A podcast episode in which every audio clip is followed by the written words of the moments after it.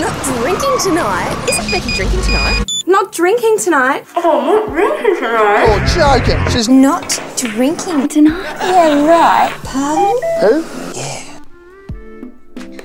Who loves birthdays? Everyone, right? I mean, what's not to love? The presents, the attention, the cake. It's all so wonderful, isn't it? For me, birthdays for a long time were all about the alcohol, the bills, the regrets, the apologies, and the failed expectations. Now, I'm not going to say my birthdays are cursed, but maybe they are. And during this episode, we're going to explore why I place such ridiculously high expectations on my birthday, and how the fear of failure led me to spending too much money to impress people who didn't really like me, and how year after year I ended up wasted to quieten the pain of failed expectations.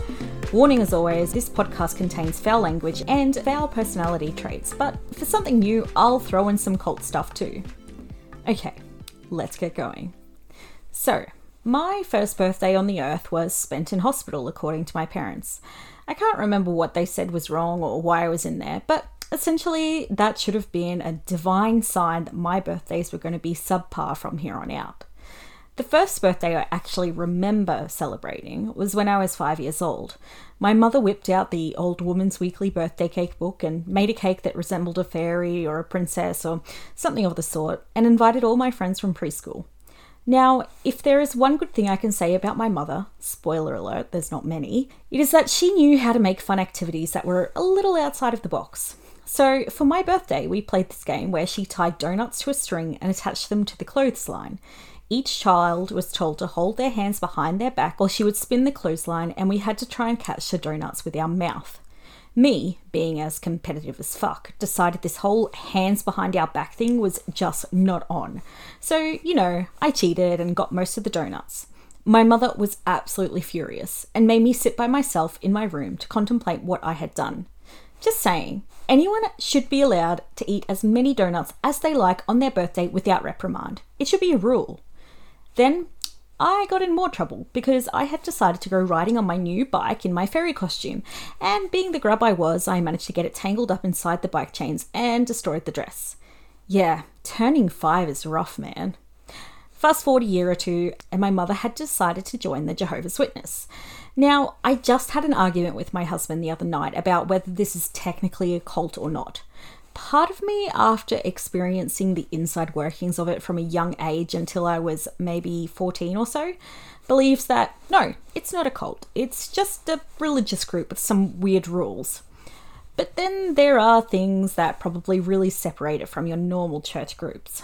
For instance, they work to distance you from people who have ceased being JWs because they are essentially evil, infected, and labelled as apostate. I remember on several occasions after our meetings, there would be discussions about how sad it was that so and so's daughter was cut off from the family because she had become an apostate. Hell, I even witnessed with my own two eyes the shunning of a woman who spoke out against her ex husband because he molested her daughter. He was allowed to stay within the group, but the mother and daughter were outcast and bullied for making such accusations. They weren't allowed to talk to any other Jehovah's Witness for a long time. One often overlooked fact of Jehovah's Witnesses is that they choose not to celebrate any birthdays because this is a creation of fake Christians and there is no mention of birthday celebrations in the Bible. So, as children, we quite often didn't celebrate birthdays. We would have special days around birthdays where everyone got a small present, but there were no actual birthdays. Okay, let me clarify. My brothers got birthdays, and so did my little sister. I even have photos of the elaborate birthday cake creations my mother made for them, and my little sister gained her nickname Miss Piggy because she absolutely loved cake and on several occasions ruined said birthday cakes because she would sneak into the fridge and grab a handful of it in a midnight escapade. But in the photos between the ages of 5 and 10, there is none of me on my birthdays. I'm sure my brothers missed some here and there, but for the most part, it seems like their birthdays were important enough to celebrate. So I suppose in my mind, I created this belief that I wasn't important, therefore, I got no cake. Seems healthy for a child to believe, right? I often wondered if it was because my birthday was a day before my paternal grandmother's, and my mother absolutely hated her. I often thought I was so lucky to have my birthday the day before, and to this day consider her my guardian angel. But perhaps the timing of my birthday was just a reminder that I was an evil witch just like her, according to my mother at least. The one birthday during those years that I do remember something special happening was for my eighth birthday. Up until this point, I was a tomboy, but now I had a little sister, and my mother, for some reason, decided it was time that I started acting more like a girl. So, a day or two after my birthday, because God forbid, I mean, Jehovah forbid, I actually did something special on my birthday, she decided that I should get my ears pierced. I really didn't want to, nor did I care for it, and tried my hardest to get out of it. She didn't budge, so it happened, and within a week I had purposely left my earrings out and the holes had closed over. My mother was absolutely furious with me. Furious that I would waste her money and time, that I would go out of my way to make her look stupid for doing something special for me when I clearly had no respect for it. She woke me up one night, really late, and she sat me in the kitchen. She told me I would have my ears pierced, but now I would have to do it the hard way. So she took some ice cubes and pulled out a pin that she had heated on the stove and pierced my ears herself. Actually, come to think of it, I don't think there were ice cubes. I remember her placing an apple behind my ear. I do remember that it was so incredibly painful. I remember screaming and crying and waking everyone up. She told me to stop overreacting and that I should be grateful because most mothers wouldn't do something like this. Yeah, thanks, Mum. Fast forward to the year 2000. What a marvellous year that was. It was the year that my mother kidnapped us. My 10th birthday was a blast. A few months or weeks prior, my mother and eldest brother had stood in our steep driveway and confronted me. They told me it was best that I no longer lived there, and that I was no longer welcome, and I would be best living somewhere else. Yeah, I was kicked out of my own home at 10 years old. And the only way I could contact anyone was to take some coins that I had hidden and go to a public phone to call my father and ask if I could live with him.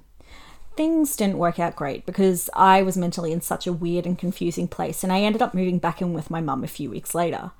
Turns out she was just trying to teach me a lesson on how horrible my life would be if I lived with my father. I didn't see it that way, but I also knew he wasn't really prepared to take on a child with such little warning because I had been so disobedient and needed to be punished for my insolence, my birthday, once again, was off the table. I remember when my dad could finally see me after my mother had refused to let him inside or conveniently failed to be home when he tried to visit, and he gave me the CD single of Bardot's song Poison. It was by far one of the best birthday presents I had ever received, and the only one I received for my 10th birthday. It was actually the only acknowledgement that I had even become a year older. One night, a few months later, she, my mother that is, secretly moved us to Brisbane. She didn't tell the school, didn't tell the real estate, didn't even tell the neighbours' cockatoo, who spoke to her on a regular basis to tell her that the neighbours were big time drug dealers. She just packed up our entire lives and moved us a thousand kilometres away from the place we called home. While I'd love to go into further depth about this really fucking weird time in my life where, you know, my mother kidnapped me, the stories are probably best saved for a later episode. So, from the ages of 11 to 13, my dad went out of his way to ensure I had a great birthday. He allowed me to invite friends over for sleepovers, we'd rent movies out at Blockbuster and stay up all night eating junk food. It wasn't cheap for a man who was raising five children on Centrelink, but he tried his best to make it work for us. Finally, it felt like I had the birthdays that I had wanted all those years ago, and I tried to go out of my way to make them as fun as possible.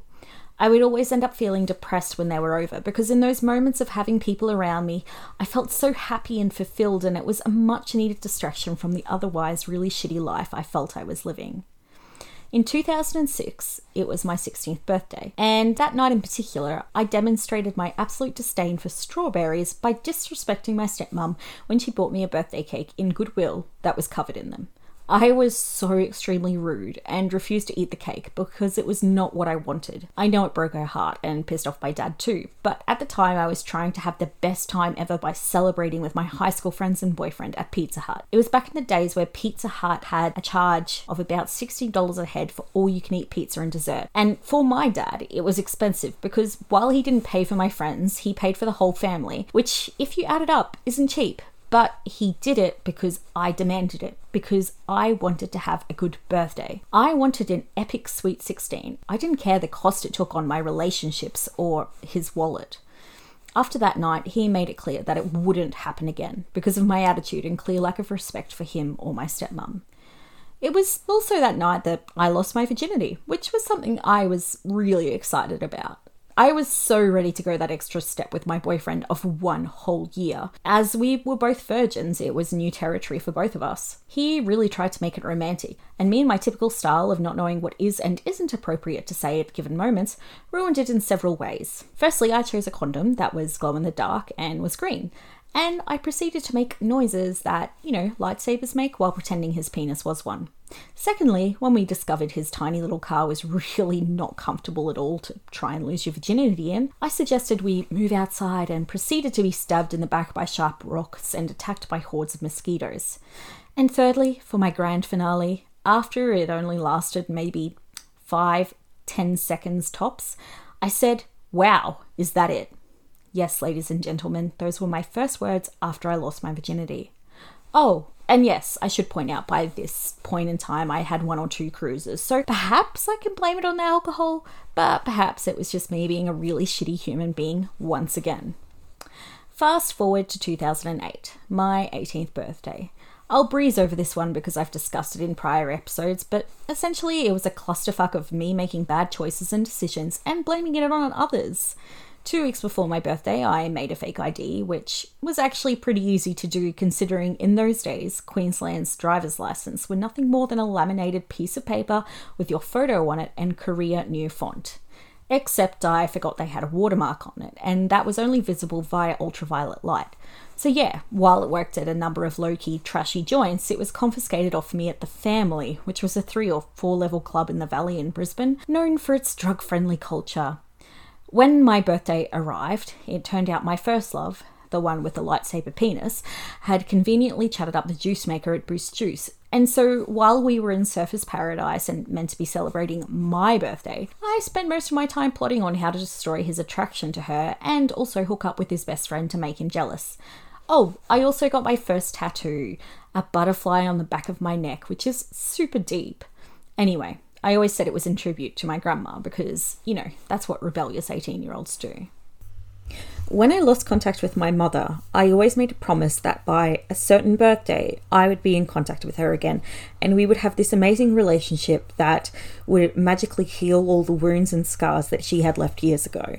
What I didn't count on was the fact that she really was mentally unwell, and that no amount of time could necessarily change how she viewed me and her viewpoint on the world. For my 18th birthday, I waited for a phone call from her. Of course, I didn't get it, so I decided to call her myself. I got really drunk in my cupboard on a cheap bottle of Pisco Sour and I proceeded to call her. It didn't go how I planned. I don't really know what I expected, but it was something along the lines of her telling me how proud she was of me and how great I was as a human being and how magically we would have this amazing mother and daughter bond. Instead, she proceeded to tell me over an hour or so how she was happy that she'd moved on with her own life and that she had a new family now that replaced her old family, that she really didn't care and didn't want any contact with us, and that it was our own faults for taking our father's side over hers and that we got what we deserved. A few weeks after that, I wanted to go and see her parents, my maternal grandparents. I hadn't seen them since I was maybe 10. Since my dad got custody of us, they really just stopped all contact with us. I decided to surprise them, so I just turned up at their property one day. Anyway, my nana and granddad were really not that excited to see me. They remarked that I should have called first or that I should have given them some kind of warning because it was just impolite to show up and expect that a relationship could suddenly be mended after years of not seeing each other it left me absolutely gutted. And I just realized that no one really cared that I turned 18. There was nothing that really made anything about it special. And in particular, my mother and her side of the family had basically forgotten about me and had no desire to form a new relationship of any sort with me. Anyway, to make up for this shit show of my 18th, I spent my 19th, 20th, and 21st wasting copious amounts of money trying to impress people and ensure I didn't have a terrible birthday. I legitimately spent $2,000 on my 19th and about $5,000 on my 20th and 21st birthdays. It was a mixture of venue hire, photographer hire, Hummer hire, bar tabs, dresses, food, and all these things that really didn't matter that much to me but made me feel like I was loved and that my birthday was important. I had friends finally, and they came to my parties and had fun, and therefore all my insecurities were invalid and would hide away for that one night. Then, for the weeks and months that followed, I would question why I thought I was okay to put myself in so much credit card debt for the sake of one night. I had also noticed that a lot of these people I would invite to these events would disappear from my life for a while. Like, they only liked me or want to spend time with me if essentially I paid for them to do so. So my insecurities would become worse and worse, and I'd drink to quieten them. I didn't really do much for my birthdays after my 21st, probably because I was living back in my hometown and I didn't have many friends to celebrate with. It wasn't that I didn't want to celebrate, but just that the thought of having a birthday when no one would even want to spend it with me made me more depressed than before. When I moved to Melbourne, I faced a new kind of challenge. My 25th birthday, one that everyone seemed to be celebrating as a milestone, was one of the saddest birthdays. I had met a few girls at hockey, but was not really in a place to invite them as I was more worried about the rejection than anything else, or making a fool of myself.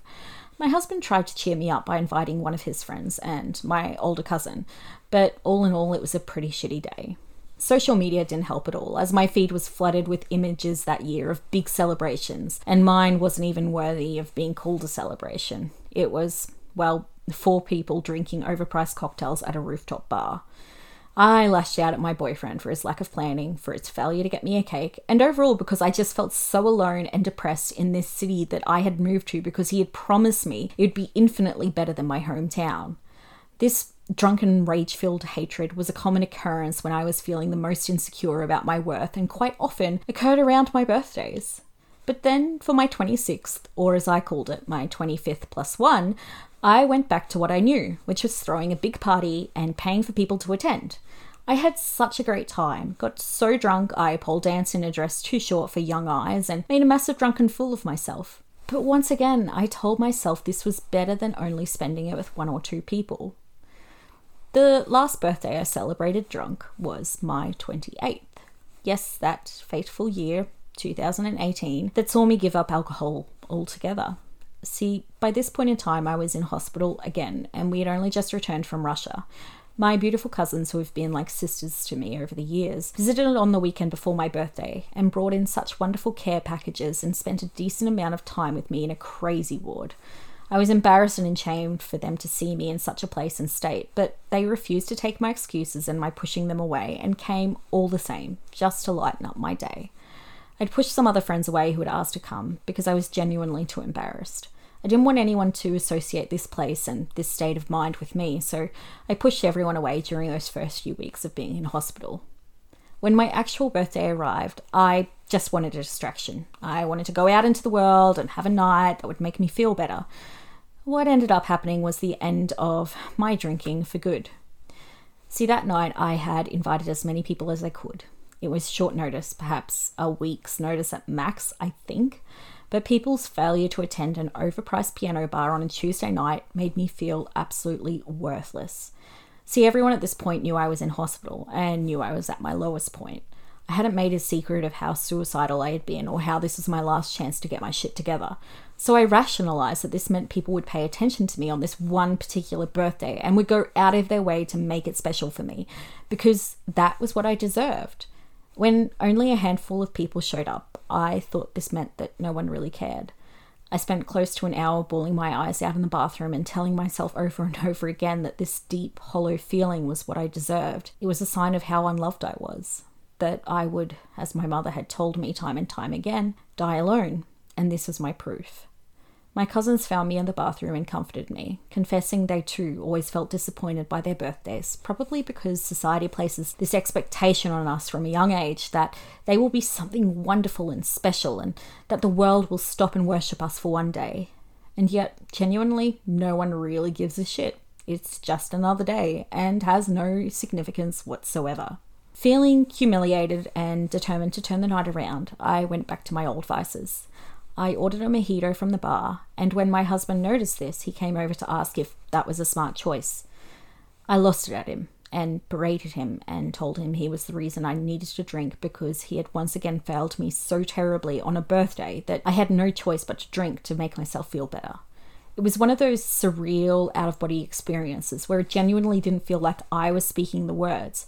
It felt as though this horrible, vindictive snake had stolen my voice and was using it to cause severe hurt and pain to the person I love the most, because somehow it would justify how shitty I was feeling at that point in time.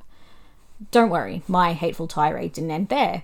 I also took it out on one of my best friends and my family. See, they forgot to call for my birthday, and when they finally remembered, it was like 10 o'clock at night, if not later. I lost my shit at them. I told them how low and unloved they made me feel, and all around made them feel like they were the reason I was in hospital. It's easier for me to say right now that I don't recognize that person, that spiteful, hateful woman, but I know that that's me. I know that inside me are words and anger that spew out like venom and ruin relationships for good.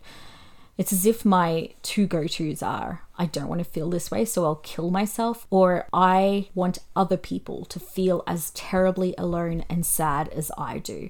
I want them to feel as low as I do right now. I think, all in all, it's part of my fucked up fight or flight mentality. And it just so happens that when I'm drunk, that mentality is escalated to the extremes. When I got back to the hospital later that night, I knew as I left the car that I had pushed my husband to the edge, that I had said and done enough hurtful things in that one night, fueled by alcohol, to make him leave me for good. And part of me was relieved because it would mean my self fulfilling prophecy was finally met. That I would be alone, and that would be enough to make me end it all because I had finally lost the one person who loved me entirely.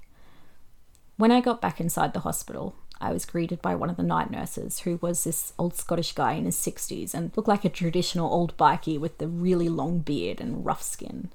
He was genuinely the nicest and most understanding nurse I have ever met in all my times of being in hospital. Instead of forcing the breathalyzer on me as he held it in his hand, he sat me down and we spoke until about 3 a.m. about how expectations are the biggest source of disappointment See, he's a practicing Buddhist and he finally found a career that made him feel like he had met his purpose in life. It gave him a never ending source of satisfaction, even when he had to deal with melodramatic young women who had had a bad birthday. He felt like he could give me something, and that was just knowledge. I wish I could say that since that night where I almost lost everyone, every birthday since has been easy breezy with no expectations and no drama. But this year proved me wrong. COVID meant that I couldn't really do anything to celebrate, but for some stupid reason, I still expected that my husband or my family would have planned something amazing. They didn't, and while I should have just shrugged this off, I, of course, picked fights with them over it. After all, this was my 30th, and they could have done something, anything, right?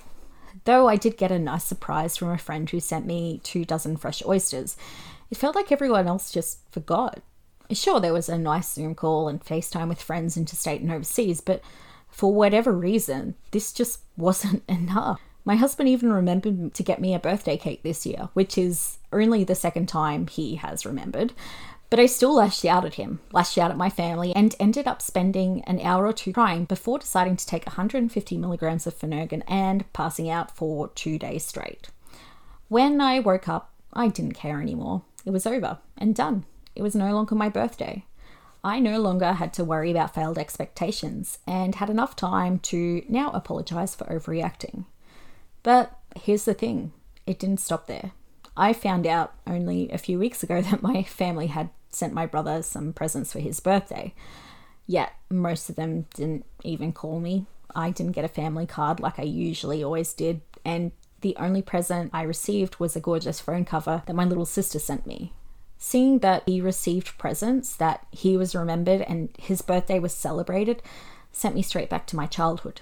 Those days of not celebrating my birthday because Jehovah's Witnesses don't, the time my mother ruled out me having any birthday because I was trying to repent for whatever mistakes I had made that had led me to being homeless, and the days where I wasn't allowed my own donuts because I was a greedy and spoiled little bitch who ruined her own birthday party. It all came rushing back to me, and I was again in that fight or flight mode, but this time I chose flight. I chose to tell my family I was done trying to win their love and affection when it was clear I would never be deserving of it. I decided I no longer wanted to fight or argue and that it was best I just exited from their family. See, this is the thing with trauma. It doesn't matter if you go through years of therapy, sometimes it will just sneak up on you and get you when you least expect it. But thank God I wasn't drinking, because if I was, all I can assume is that I would have tarnished those relationships in a worse way and not have come out and made an active choice as much as made a forced fight for love and affection that I was never really going to get. The one thing that stood out to me this year was that there were only two people that remembered why that day, my birthday, May 9, was so special. It was my cousins, the ones who have been there for me through thick and thin and have seen the worst of me yet still chose to love me. The only family that visited me those two years ago when I was on my last leg and ready to give up for good.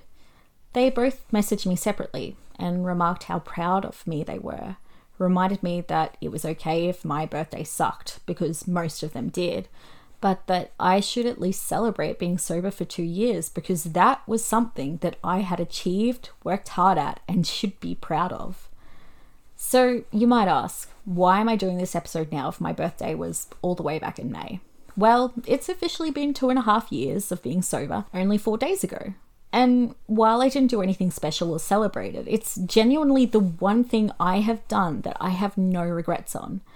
I might still have major issues to work through with my birthday, but from here on in, as much as my birthday might be shit and I might let my expectations build me up only to be disappointed, the one thing that is mine and can only get better with each year is the choice to be sober.